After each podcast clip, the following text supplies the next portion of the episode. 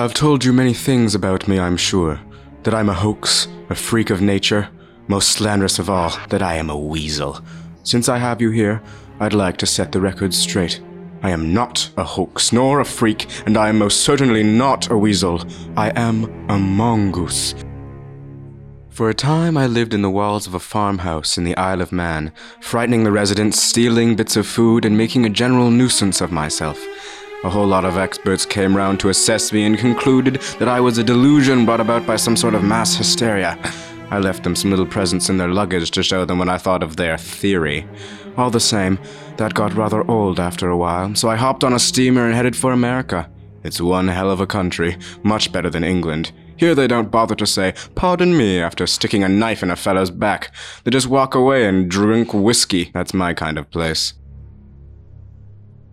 Alright, I'll admit, I'm probably not a good person. I think I should get some credit for coming right out and saying that. There's many amoral talking rodents I know who couldn't. Alright, that was a lie. I don't know any other talking rodents. I suppose that makes me one of a kind, or at least a novelty.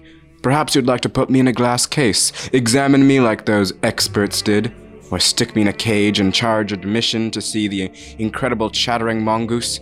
Would that make you happy? Would the world make more sense to you then? Do you accept in your world that mongoose sometimes talk and have psychic powers, and sometimes there's no good reason for that at all? If you don't, then I'm very sorry. There's no explaining me. I am what I am. I am Jeff. I am a mongoose.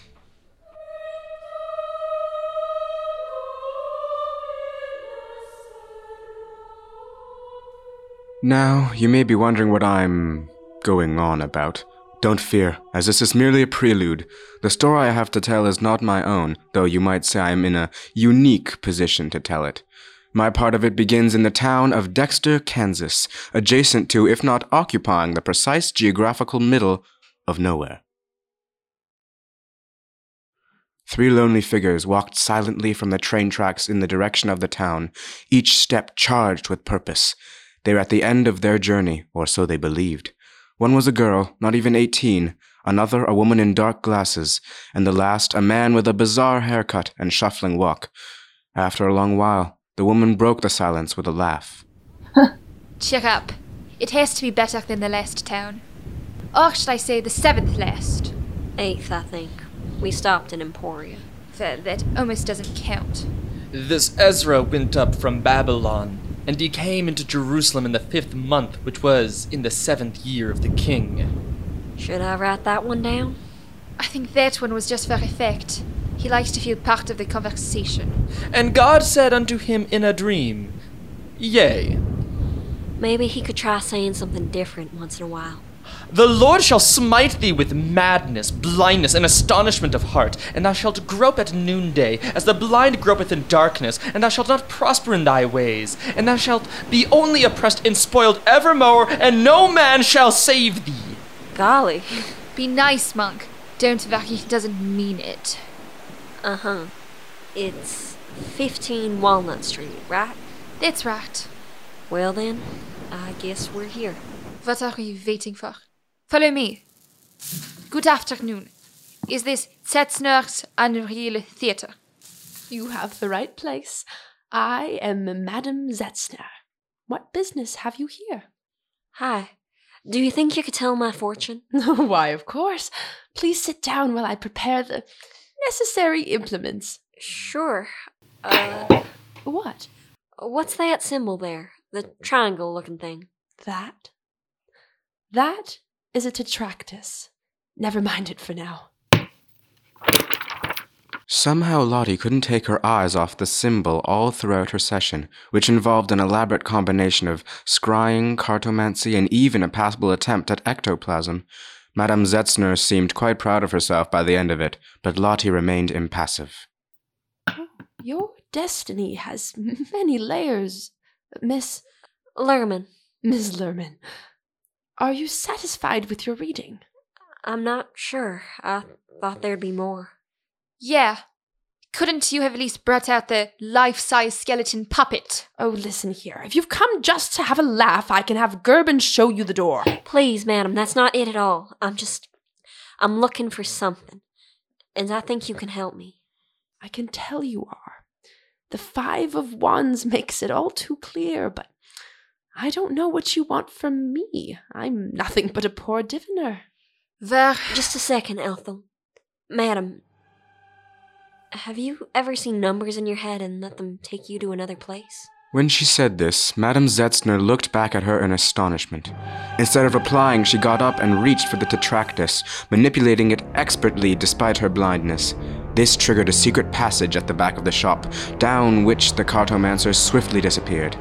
Looking at each other, Lottie and Ethel silently decided to follow. Monk shuffled after them. After descending an alarmingly creaky metal staircase, they entered a narrow tunnel lined with several doors, none of which they entered. Instead, they hung on till the very end, where the narrow walls opened out into a vast amphitheater, entirely covered with occult diagrams and numerological equations. In the center of the stage was a curious contraption. It consisted of a metal frame with thick ropes and pulleys attached, the whole giving the impression of something that insufferable Houdini might escape from. Welcome to the theater. Why, madam, I didn't see this in the advertisement. You might get a whole lot more customers if you put it in. This isn't for customers. It's for the aid of people like you, Miss Lerman. H- how's it work? Quite simple. The traveler is strapped in there. The ropes allow for freedom of movement while in the trance. The markings, meticulously calculated, ensure the greatest efficiency in the focusing of the mind. What's the triangle for? I mean, the te- te- te- ter- te- Tetractys. Mm, yeah. I'm guessing it's important. It is your greatest ally in the other world. A compass of destinations you can always return to, no matter where you find yourself. The numbers it contains are the most powerful in existence. I didn't know there was a ranking. There is much you don't know, clearly. A perfect opportunity to learn, I say. What do you say, Miss Lerman? Yeah. I'd like that. For the first time, she hadn't looked at Ethel before speaking. Displaying an unreadable expression, the older woman said nothing. So began Lottie Lerman's apprenticeship at the Unreal Theater. In time, that would lead the young dreamwalker, almost by accident, to a land far away, though not one of the Never Never Land variety, more like a desolate stretch of lifeless earth, dotted with craters and the occasional dead tree. A place where there is nothing living, no, not even that man in uniform sitting pensively on a discarded shell. He may move his head, laugh, or shift his weight every so often, but he is dead all the same. When this very much living girl arrived here, she could not know she had no way to leave. Guarded, yet unconcerned, she walked curiously into the crater, where the uniformed figure was. He watched her as she did so. When she was close enough, he smiled broadly and held up a partly decomposed hand in greeting. Hello again. Oh. It's you. I remember you. I'm glad. I was worried I hadn't made a strong enough impression. Well, it's also true I ain't met a whole lot of dead people. Clearly, you've not spent enough time in the necro world. I commend you for that. Your cough seems better. I kicked the habit. Look, you helped me a lot before. I want to say thank you. I hope you didn't come all the way here to say thank you. Actually, I didn't really know how I got here. To tell you the truth, I think I'm lost. Well, that's alright. If you think you know where you're going, you'll never get anywhere here. But I know where I want to go. I just can't seem to find it. That's all. Well, there's your problem. In the domain of dreams, every destination is equally close and equally far. Consequently, travel is impossible without the correct mindset. Oh, teach me then, mister. Uh, Show me the. Major to you, young lady. I didn't die a horrible death at the hands of the Dread Legion of Penumbra for nothing. Sorry. I- I'm sorry. Relax. I'm just tooling with you. Sit down. There's a shell right there. Won't it go off? Don't worry. Nothing here has a drop of life left in it. Even the land itself is barren beyond hope of recovery. There was a time when all this was peach trees, the talking kind. Not the best conversationalist, but it was very picturesque, I'll admit. What happened? The Pharaoh? Shh. Careful there. You don't want to give the wrong impression. Which is what? There's many who, who still speak his name reverently down here. Many common folk who pray to him for deliverance. How can they? Even after all he did. You don't know what it's like here in the necro world. What lonely souls still remain here are left grasping desperately for whatever scraps of hope fate tosses them. But not you. Very astute. Unlike that rabble, I'm content in my Stygian retirement. If the vistas are a little gloomy, that is a small price to pay for peace. I suppose so. Do you have anything to tell me, Major? Otherwise, I'll have to move on. That would depend on what you want to hear. You said there was a way to go where I need to go. Can you tell me? Of course. But not for free. Why not? Because I don't have to. Because it's more fun this way. Because I need the money. Take your pick. Money. That's it? What the hell use is money for a dead man? Counter query. What is an old mother to a girl who's found a new one? How can you. You. You're worth cold coffin, aren't you? You're a bad guy. Believe what you like. Anyway, bring me a piece of silver and you'll have earned my respect. Then you can ask me what you like. When you have it, I'll be here. The Major convulsed for a few moments, then fell back, quite dead. The previously confrontational Lottie found herself staring in astonishment at the corpse, unsure what to think. Around her, all remained still. Where was she to go now? Looking around in desperation, she remembered what the woman had told her. Taking the Major's baton, assuming he wouldn't mind, she sketched out the Tetractys from before on the harsh ground. Remembering Madame Zetzner's instructions, she bent over it and focused intently on the numbers, her only escape from this suffocating place. But just before her frame of reference shifted, she looked up to the horizon and beheld an inexplicably haunting sight that had not been there before. A crude, megalithic sculpture, its empty eye sockets gazing impassively in her direction. Before she could react, her surroundings dissolved into the familiar maelstrom of sound and vision that always accompanied travel between dream worlds. In a moment, she emerged onto a rocky overhang over crashing surf. So disoriented, she nearly tumbled forward into the water. Ah! Uh, okay. You're okay. Except, I don't remember this place. Oh no. Yet, despite her misgivings, Lottie turned from the shore and began to head down the steep rocky path in the direction of the blood curdling shriek. She didn't have to. She could perfectly well have just left, I suppose, but I don't think that was an option for her at that moment. It probably never was. Meanwhile, back in the theater, Ethel and Madame Zetzner stood in the shadow of the structure, watching her periodic movements closely. Are you sure it's quite safe? With respect, Frau Kunstler, this is the safest way to journey in the realms of the unreal that exists. With respect, madam. You don't know Lieselotte. You haven't seen what she can do. I don't need to see. It's as plain as can be. I, I never heard of anyone staying under so long before. It's like holding your breath underwater for half an hour. You mean she could drown? All she has to do is call on the Tetractys and pull herself back up. You trust her enough to do that, don't you? Without responding, Ethel left the stage and headed for the dressing rooms backstage. Checking to make sure she was alone, she pulled out a well concealed Bible, every page covered in annotations and underlined verses. As she flipped through it hurriedly, the light pitter patter of feet made her turn around in surprise. Yet there was nobody there. Christ. Rats. Rats of all things!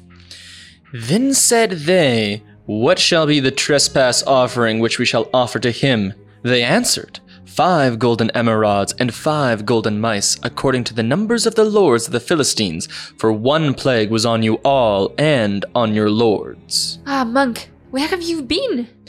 And Abram went down into Egypt to sojourn there, for the famine was grievous in the land. Mmm, groceries. Lovely. I hope you didn't go all the way to Egypt for them. Mm-mm. Mm. The book. Yes, I was just looking over your latest editions. I think we're close.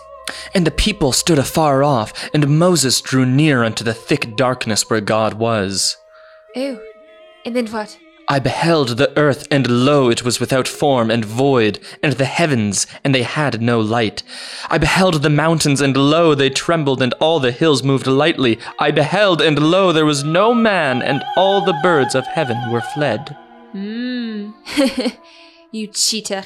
That's Jeremiah, not Exodus. Hmm. But I know what you're telling me. And yes, it is beautiful. She flipped to the back of the book and took out a sheet of paper that had been folded many times. Expanding it, with Monk watching impassively, she added the latest verse numbers to an already bewildering diagram that apparently laid out the schematics for the construction of some sort of building. In the center of it all was an empty circle bound by a square, to which Ethel now pointed with a smile on her face. Only one piece now. The capstone. So close, so very close. The great, the mighty God, the Lord of hosts, which hast set signs and wonders in the land of Egypt even unto this day. He's got nothing to do with this. This, my friend, is ours. Monk's eyes widened. The ultimate goal was clearer now than ever before. This was the blueprint for a mighty edifice, indeed. A pyramid such as no world had ever seen. Meanwhile, in another of those worlds, Lottie found her way to a cave mouth on the rocky islet upon which she'd found herself, guarded by a wild man covered in swords, axes, and all manner of weapons. He looked almost like a human porcupine, a combination surely invented at a particularly productive pitch meeting in hell. What have we here? Challenger, dare I say? What joyous news! I shiver with anticipation. I heard a scream. Is everyone all right? Well, I would be the previous challenger. He was a valiant fellow. Well, they all are, really. What happened to him?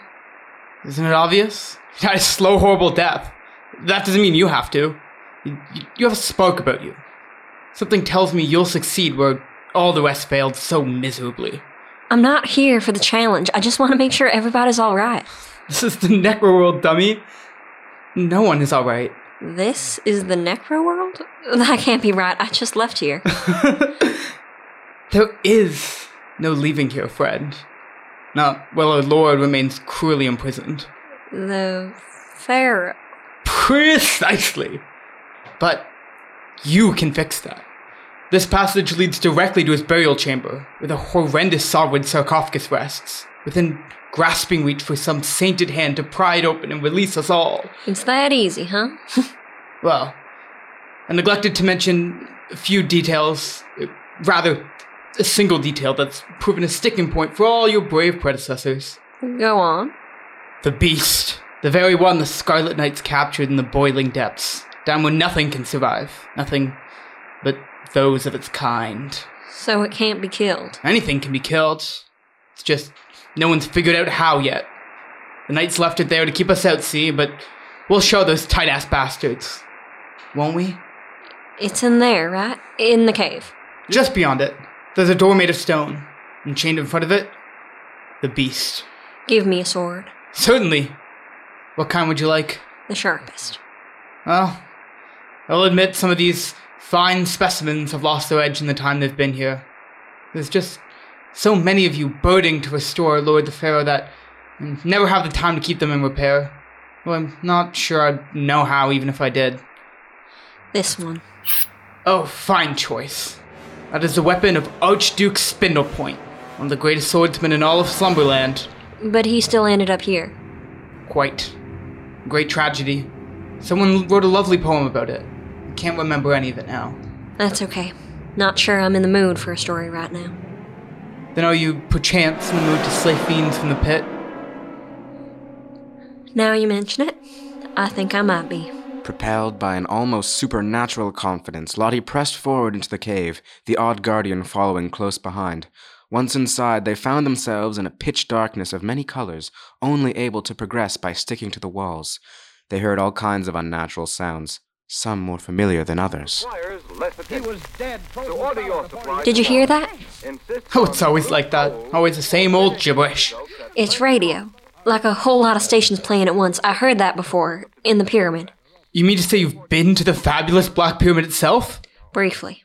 And I intend to return. My, my. You really aren't like the others. I promise you. I don't know why I say that. Somehow I don't believe you. That is fair. But please, don't think my sentiment is any less genuine for that. Alright, I won't. Here it is. This, friend, is where I bid you adieu. See you back in paradise. If you win. Wonderful. What the hell did I get myself into? Golly, I, I ain't afraid of you. Come at me. Come at me with all you got. Somehow, even in the total darkness, Lottie saw a giant clawed hand reach forward and take a swipe at her. She dodged it by instinct, though it sent the sword clattering to the ground. Only after did she realize that the force of the blow might have easily crushed her skull had her timing been off. The next attack came from the front and was similarly anticipated. The beast leapt at her with all its might, only for Lottie to slide under it and run to the stone door. Try as she might, though, she could not find any opening in it whatsoever. And now here came the monster again, making up for its errors with redoubled ferocity. Left with no other recourse, Lottie pressed her back to the door and closed her eyes tightly. 5, 12, 15, 40, 72. 5, 12, 15, 40, 72. 5, 12, 15, 40, 72. As the beast came at her, she held out a single hand uselessly. To her amazement, it grasped empty air. She opened her eyes and saw the stone door. From the other side, she could hear the beast raging just beyond it, yet she was perfectly safe. Somehow, without taking a single step or traveling between dream worlds, she had been transported ten feet through solid rock. Once she'd gotten over her astonishment, something behind her drew her attention. It was the same statue she had seen before, Egyptian headdress and all looming on a great stone dais above her. The entire massive chamber seemed to be a shrine to it. It seemed to be some sort of god. Lottie stared up into its horrible, eyeless face, then down at the offering bowl at its feet, which was stuffed with rotting food, talismans, and congealed blood, presumably from sacrifices. She tried not to think of what would be small enough to be sacrificed in such a small bowl. Without hesitating, she stuck her hand in and began to rummage for anything that might be of use. At that very moment, a rustling came from above, and she scrambled to hide. She'd barely squeezed into an alcove when none other than her nemesis Baron Coldcoffin swooped in, landing gracefully thanks to his wing-like cloak in front of the statue. Subsequently, he got down on one knee and began to pray to it. Oh, Lord, I beg thy forgiveness once more. The Onera knot has again eluded me. I know. I am most unworthy to be thy servant, O Lord of the infinite lands. I beg thee, accept this offering as scant compensation. I was so close this time. I swear I could almost. Huh? No, nothing. I was saying, I, I was so close I could almost touch her silky hair. Almost. By all that's unholy, can't a man have a moment of peace? Who's there? Who's there? I said. Ah, more of you cultists, is it? The pharaohs had more than enough of you. It's time you were all taught a lesson. The Baron whipped out his sword and began to prowl the large chamber, scanning it for any who dared to defile the sanctum. Though caught unprepared, Lottie was smart enough to take advantage of the situation and sneak toward the bowl. Once there, she hurriedly plucked out the silver coins Cold Coffin had just left and hid in the small groove between the bowl and the statue's hands before he came back around. Her only hope now was that he would not go so far as to search the icon itself. Good at hiding, aren't you? Well, as it happens, I'm excellent at seeking. Can you guess what I do to the ones I catch? I'll leave you to guess. Though I'll just say it involves intestines and an olive press. Strangely enough, despite the threat of imminent death hanging over her, Lottie was now perfectly emotionless. She was neither in a trance nor filled with resolve. Her reserves were far too drained for that. Yet the overpowering terror that welled up within her was kept in check all the same. This was a far cry from the girl who could not bear the agony of her own company when that mad Australian locked her in prison. Perhaps it had to do with the statue. Being near it filled her with dread, yet she did not want to move away. It was like the statue anchored her here. Without it, she would simply float away into nothingness, into non existence. Fine, then. If you don't want to come out, I'll wait. I'll wait right here. Just try and test me, why don't you? The Pharaoh knows his true servants. He knows them and he rewards them. What have you received, hmm? What gifts? Ask yourself that, you miserable little devotee. I know one he has anointed. A remarkable woman, one in an infinity. When she receives her true purpose at the proper ceremony, then worlds will tremble. Take note, zealot. That will be your deliverance, not something so crude as resurrection. No, no. The Pharaoh's means are not such as can be grasped by humanity. All the color drained from Lottie's face, but she did not move. Any motion might alert the killer who lay mere feet away. That would indubitably be the end.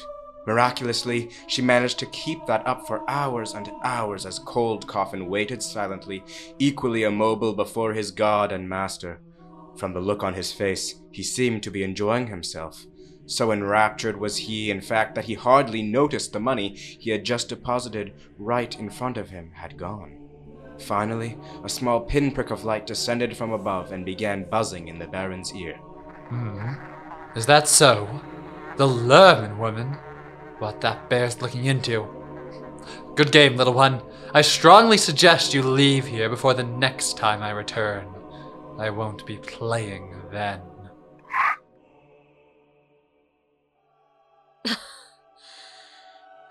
Oh my.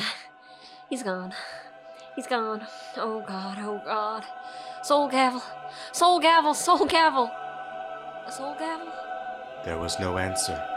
She staggered and placed one hand on the statue to steady herself. Then she looked up, and it dawned on her. There was no salvation coming. She would have to save herself.